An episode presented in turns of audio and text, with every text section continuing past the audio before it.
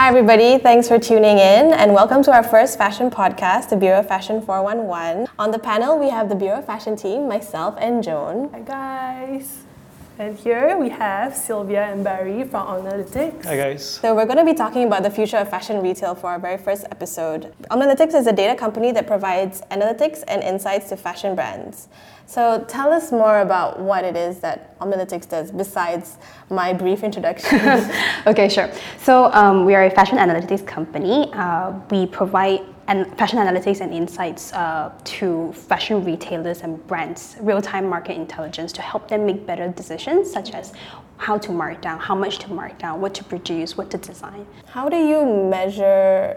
What are your key markers? How do you measure this? So you mean like how do we acquire data Yeah, and, and acquire the process, right? So what we do is that we monitor websites around the world. So today we are monitoring about 75,000 brands and about 150 million products on a daily basis. So we're pretty tech heavy in that sense. So we monitor that on a daily basis. We take down all this information from the internet. So we monitor e-commerce websites. Okay. We take down this information, we process them, and then we visualize in a format that is easy for our end users, which are fashion brands, retailers, merchandisers, to look at and see, okay, if I'm pricing my top at this price, what is my competitor doing? And should I be changing my price or not? So when it comes to like the data points, we are taking down pricing, you get to know pricing, colors, when it's launched, when it's marked down, everything is tracked in that sense. So when it comes to the the sites that you're monitoring, Mm. they're global. Global, global, yeah. So we're monitoring, I mean, home base Malaysia, of course, but we have monitoring uh, the bigger, um, I guess, like fashion capitals, right? Uh, the UK, US, essentially any websites in, in the world you want to monitor, we can do that. Can you tell us some of your clients? Sure, I think Barry will be the best to maybe bring up some of it. One of them, Rai. Sure, and- yeah. Yeah, so um, our clients range from the really micro SMEs to the SMEs and even to the larger enterprises. So for the, um, as Sylvia's mentioning, for the SMEs, we've got people like Rai, who's this really small one-woman designer brand in Singapore. So when she called us, was, she was like, basically, guys, like I, I'm, I'm just a pure designer. All I know is designing and marketing. You know, I don't know anything, anything else. Can you help me in terms of how to decide my assortment, how to do my pricing, and not just to deliver insights, but deliver value in, in ways that they can actually turn that into action, lah, and helps the business. So, and from the same data set, we also help clients uh, with entirely different problems. So clients like Adidas and Ferragamo, Adidas who just wants to know what Nike's up to, for instance, and Ferragamo who just wants to have a handle on the entire online luxury space in Singapore. So it's um, data is always just a tool. It's everyone's asking different questions from from this data. Uh, so it's how you apply that tool to get the answers that you want. Yeah, I have an example to add as well. Like locally, we have Hermanas, which is like uh, which is by Bokitta Hijab. So they wanted to like you know open up a new market, and they used our data to help them guide their design for their hijabs. And they started off with like what 7k capital for that line, and it grew to about what a million ringgit within a year. And so those are just like testaments and really proud stories that we have mm-hmm. about like how if we help these, I guess like design focused people to bring the data in to make better decisions, it can really like create, you know, magic. It's Yeah. interesting because like coming from a fashion standpoint, like they're creative people and you're making sense of what it is that they need when it comes to like hardcore numbers. So what are some of the key findings that you found? Like what are Malaysians buying into? I'd like to answer that in uh, two different ways. So our key findings are tailored more along the lines of what are the retailers doing. So retailers we found have made a lot of missteps. Like you said, in, in fashion industry being such an emotional kind of thing, you rarely think about numbers. Um, but the numbers that we've found is that businesses sometimes spend like at least a thousand person hours each year just on understanding what the market is doing. We call this comp shopping. Comp- yeah, competitor shopping. So basically, when you send the buyers to the ground to go into this shopping mall and then see what people are stocking on the shelves and all that, that's comp shopping. And they're wasting over a thousand man hours on that annually. And that translates to what happens is that because you look at what people are stocking, not necessarily what people are buying, mm-hmm. that means that your production is going to be screwed up because of that. So they end up producing wrong colors, wrong sizes, and we've seen impacts of over a million ringgit lost every year on, or lost meaning dead stocks, lah, stocks that really cannot jalan, stuck there. Uh, and of course, that leads to having to do markdowns, you know, having, having to really push down your margins and take losses based on that. Back to the hijab one, I saw your infographics on like the top hijab brands in Malaysia, mm-hmm. and it's really interesting to see like how some brands, even though they are maybe on a higher market side, but because they mark down so much or because so many of their stocks are on sale, it brings them down to like tier two and yeah, so like, it's very interesting. That's very see. interesting that you think that you brought up because the traditional way of comp shopping is that you go to the store, you touch and feel, and as a human, you can only take in so many data points, right? Even if you get an intern to go on your competitor's website to calculate every day how many they're launching or whatever, it's very very limited. But with technology, with the amount of data that we're monitoring, right, you start seeing these kind of strategies that the naked eye just won't be able to see, and it gives so much advantage to you if you have the kind of awareness in the market. So, like you correctly pointed out, right, a brand might appear to be like you know constantly sold out, have very high pricing, seems to be premium, but you realize that they actually launch at at discount, right? So yeah, those are the very interesting things that we find out sometimes. Yeah. For online shopping, has it really changed the way we've been shopping? Change in terms of the way we're shopping. Barry, do you have any Because I, I was reading this Yeah. article online and it said like the amount of returns have increased because there's been like you know free shipping and like free returns. So like I want to know, do you guys have any insight to that? Um, I guess in a sense, you know, like those are the directions that, that tends to happen, right? When when the when the country, you know, takes on e-commerce, online shopping, there's a lot more returns. But at the same time, it also means that the market is a lot more competitive, right? So whatever that we sometimes read on the, the, the news about how people are very impatient, they want to see now and buy now, it's the same in Malaysia. And I'll give you a very, like, I guess, personal experience. I'm online, I'm Googling for sustainable activewear, right? I find out that there's this really cool brand called Girlfriends Collective in the UK. And I want it now, you know? And so, you know, just coming from a Malaysian perspective, it's just so much more competitive. And I guess, like, from my own experience, it's, it's we are more demanding these days. We are not limited really by you know what we have here if we we have the means we try to ship it in exactly yeah so I, in that sense you know I've, I've seen that change even myself even my friends yeah Yeah, and to add to that as well, um, the point is that customers are more informed now more than ever. So they've got so much more choice than they had maybe even three years ago. And what they want is they want the right product, right? They want the, yes, your product has to be correct. You got to have the right product at the right price at the right time. It's got to, to be the right market fit as well. And even ti- timing, especially. Let me, let's take timing as an- timing as an, example if you have the perfect product and it's at the perfect price point, but if you're just too early to the trend, no one's going to be buying it. Even a week later, when the trend finally comes, because you've launched it the past week already, everyone's forgotten you already. So you just have to have it at the right time. And so, like as Sylvia saying, when she wants something from Girlfriend Collective, she needs it now. And if they don't have it, she's going to, look somewhere else that does have something that's sustainable activewear at a price point that she's happy with. So it's all about for, for, for better or worse, it's all about appeasing what consumers want right now. Mm-hmm. And you, you got to know not just what your competitors are selling, but what the consumers are buying as well. What are what are some of the popular trends or styles that people are buying?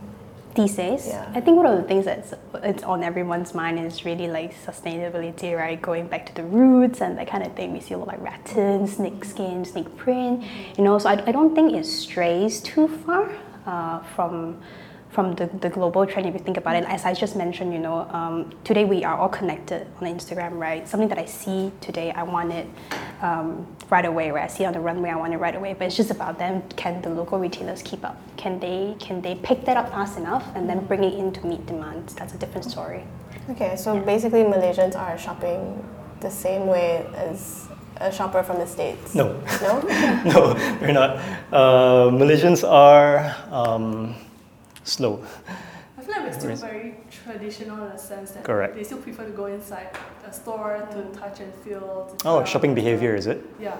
Shopping behavior, um, no, online shopping has picked up. So um, it, it- we can't say that it's we, we can't make a blank uh, a blanket statement that Malaysians still prefer to shop in stores. Uh, a lot of online retailers are doing pretty well, even in the current downturn, right? Uh, so people like Zalora and Pomelo are killing it, and these guys are these guys are based on data. I, I, I hate to be tooting this horn over and over again, but like they they Zalora, for instance, has like a wealth of data in their own dashboards internally where they analyze like everything also, and Pomelo also is like trying to do some something similar to that. So the guys who are winning are really people who can react the fastest based on the information that, that they have on that. Um, sorry, now, now back to the point about um, what are people buying. Yes, Malaysians are slower, Malaysians are more conservative. Um, even those trends that, like, say, for instance, like Vogue's Spring Summer 2018 trends mm. is still in trend in Malaysia until now. Pastels lah, you know, it's like very, very, very safe one. No, but then at the same time also there, you mentioned conservative, right? So there are trends that were pulled, like highlighted in the US and the UK that will never make it here. Sheer, for instance, or like trench shorts, of course lah, hot ma, right? Uh, pencil skirts did make it, so pencil skirts is still kind of trending. Uh, uh, we can wear it for work. Yeah, yeah very safe. Yeah. Pencil skirts. Uh, we're seeing uh, some asymmetrical skirts coming up also mm-hmm. in terms of trends. Uh, there is another. Uh, there's another style I can't remember, but um, in terms of tops, uh, I also observed that reds and pinks for blouses seem to be seem to be coming up. So more loose type of fits, not the fitted kind of shirts. When it comes to trends, Malaysians are a bit behind when it comes to jumping onto the bandwagon. But do you think we're catching up at least? Like we're warming up to more. Mm, the way I see it is that you know how trends reach Malaysia from the US and from the Western markets. They'll go from Western, then maybe down into Korea. Korea adds their own spin on it, and then it comes down to Thailand or whatever, and then Singapore. Then only Malaysia adopts. Oh, if Singaporean bloggers wear it, then yeah, I'll wear it. Okay. So I don't think that's going to change much. I don't think we're going to jump straight to, to immediately imitating what's in the Western market. But perhaps that, that the time it takes for that trend to go through all that whole route, perhaps that could be compressed. Lah because again with uh, the speed of how fashion industry is moving now. And i guess malaysia is a blanket statement as well right? So you know like urban population will always be faster. Yeah, yeah right. And then outskirts will be a bit slower a little bit more conservative. But i guess the general picture is that malaysians do tend to be more conservative. But with the social media and everything the, the demand is can be there. But it's just by compressing yeah, the timeline. Speaking of conservative, what do you guys think of modest wear? Because I know modest wear market is booming and it's one of the most talked about um, uh, sections globally, not even not only in Asia or Malaysia. What do you guys think about that? So our last report that we did, we estimated the size of the um, just hijabs alone mm. to be worth about two billion, uh, and it's it's something that a lot of people are trying to catch uh, tap into also. So hijabs, for instance, I think I would have to separate hijabs from, from modest wear in mm. total because hijab is such a Malaysian phenomenon. Yeah. Uh, the fact that people are willing to pay hundreds and even thousands of ringgit on hijabs is something that you won't see in Indonesia, at least not yet. Interesting. Yeah, it's, it's a very celebrity-driven thing, but even in Indonesia, there are a couple of celebrities who wear hijabs, but it's not like, I don't know, it's not some, for some reason, for some cultural reason, it's not the same as, as it is over here. Uh, so that's a, that's a market that we haven't seen translate outside of Malaysia yet. So even Singapore and Brunei, not so much as well. Uh, Brunei, yes, Brunei is closer. Uh, Singapore, not yet, not so. Mm. Um, but modest wear as a whole, yes. Um, everyone's trying to get into it. Even D&G also, like all those like uh, international luxury houses, they're trying to tap into it. But um, we noticed that well, not, not, not, not us at Omnalytics, but people have noticed that they don't translate that very well to relate to the, to the consumer that they're targeting. So that it ends up looking like a cash grab from the consumers. Like, okay, I'm going to produce more sweat because I want your money. Lah. Mm-hmm. But because of the lack of tradition, that you know, they've always been known as a European fashion house and all that. So there's no ties to, to them. It looks a bit, I guess, gimmicky uh, I haven't seen a, a, European brand that has successfully, um, I guess, translated that. Mm. It, I, I foresee that it can it can look quite disingenuous. Mm. Yeah, the, the cultural mm. boundary. But I know that there are brands like Bathsheba and all that are like thriving in that mm. market in the US. It's good that you know like Gucci has like appointed like a diversity director that mm. kind of like brings in like more inclusivity. Uh, do you think it's a bit like too little, too late though? I They had that think, thing with that turban, remember? yeah, Yeah, but we're not too late than never. They never Yeah. precisely, yeah. Um, I think bigger brands are learning. Um, so unfortunately, some of them the hard way. Um, but I think it's a it's a good step forward, lah. Mm. So, speaking of stepping forward, what are your predictions for 2020 and beyond when it comes to shopping, like trends? In terms of trends, uh, well, you tapped on one that was quite apt sustainability. Uh, I don't think we are there yet for Malaysia. I don't know how long it will take also. But it is something that we're hearing more and more of, especially even in Singapore. And of course, when it hits Singapore, eventually you come to Malaysia also. So um, people are getting aware of sustainability, not necessarily because like, oh, I want to save the environment and all that, but because there's just so much wasted stocks. Inventory sitting on the shelves all the time, right? So that's something that people are starting to be a bit more aware of, that we have to produce better and we have to produce fewer but sell more.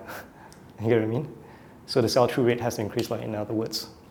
Um, that's something that is on the sustainability side. And then also we're seeing that manufacturers are getting into the game more, so cutting out the middlemen and the retailers. Uh, the factories are the ones who, if they can, if they can know what's coming up and if they can produce fast enough to meet that need, then why do you need a top shop? Right. So that is a shift that I'm seeing also lah. There's something that I also noticed um, that people are buying into value. So, like, if brands, people don't buy into brands who don't have, who don't share the same values as them.